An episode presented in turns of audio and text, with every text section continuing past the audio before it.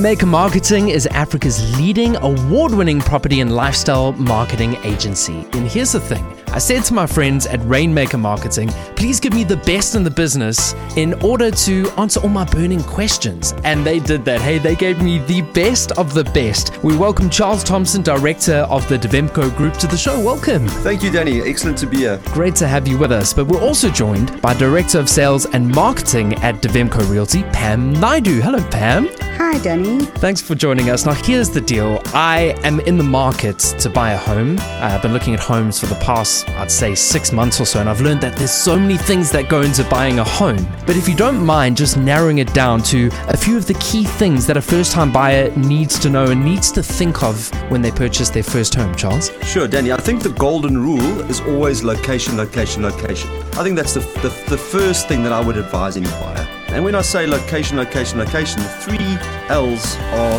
where is the actual location as a macro level, and then whereabouts in that location is the best location. And even if it is an estate, it's what area on the estate. Is it on a green belt? Has it got a good sea view? So there's three micro locations sitting in that holistic location. I think there's a lot more to it, but that is my golden rule, Pam. All right, there's also other little things that I find buyers don't really look at, like the elements of the financial stability, affordability, budgets. So, getting your credit card and debts in order, that's a vital aspect. Establish a realistic budget.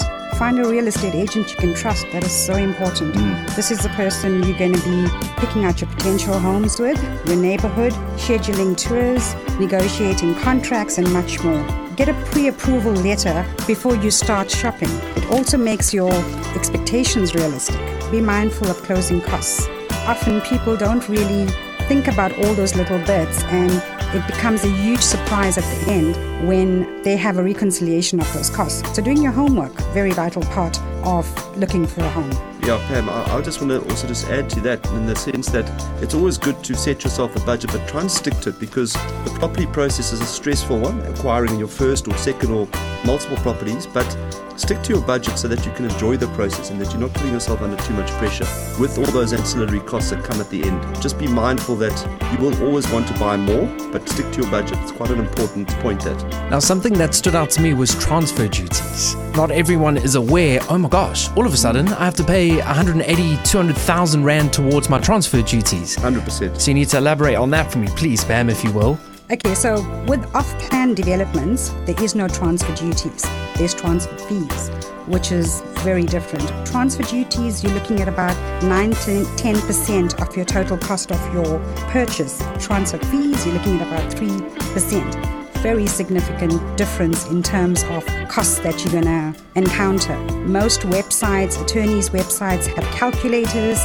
You can actually plot in your amounts and you'll get a rollout of all those costs on that app. And I think that must form part of your budget. So when you're doing your budget, do the holistic budget, not just what you're acquiring the property for. Now, Charles, everyone is saying to me, Danny, you have to go into an estate. Can you elaborate about all the benefits of going into an estate? Sure. Look, South Africa, we've got a lot of estates starting to be formed.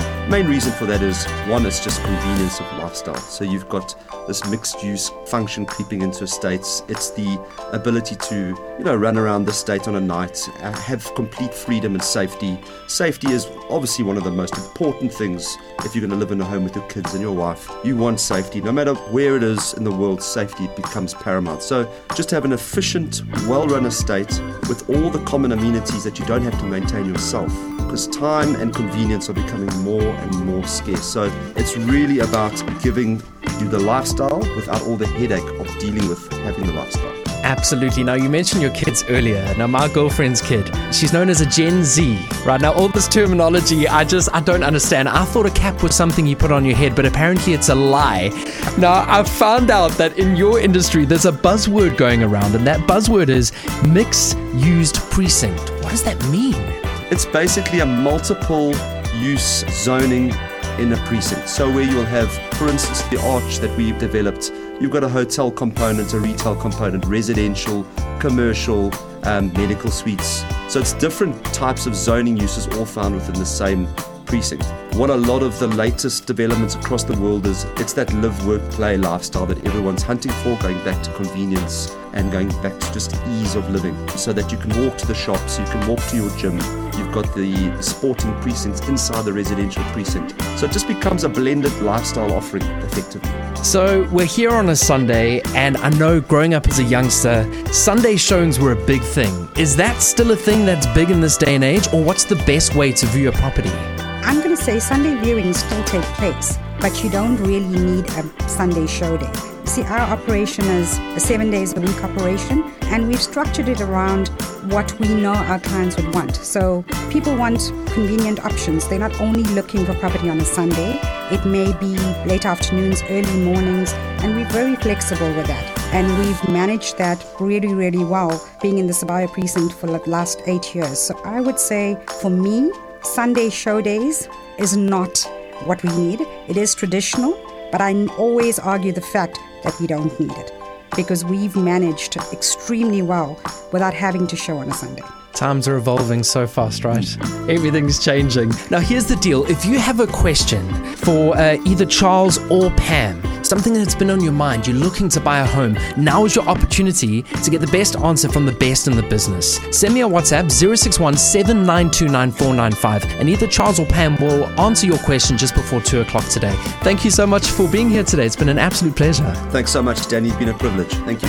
Thanks, Danny. Wonderful being on your show. Thank you. That was Charles Thompson, Director of the Devmco Group, as well as Pam, who's the Director of Sales and Marketing at Devmco Realty.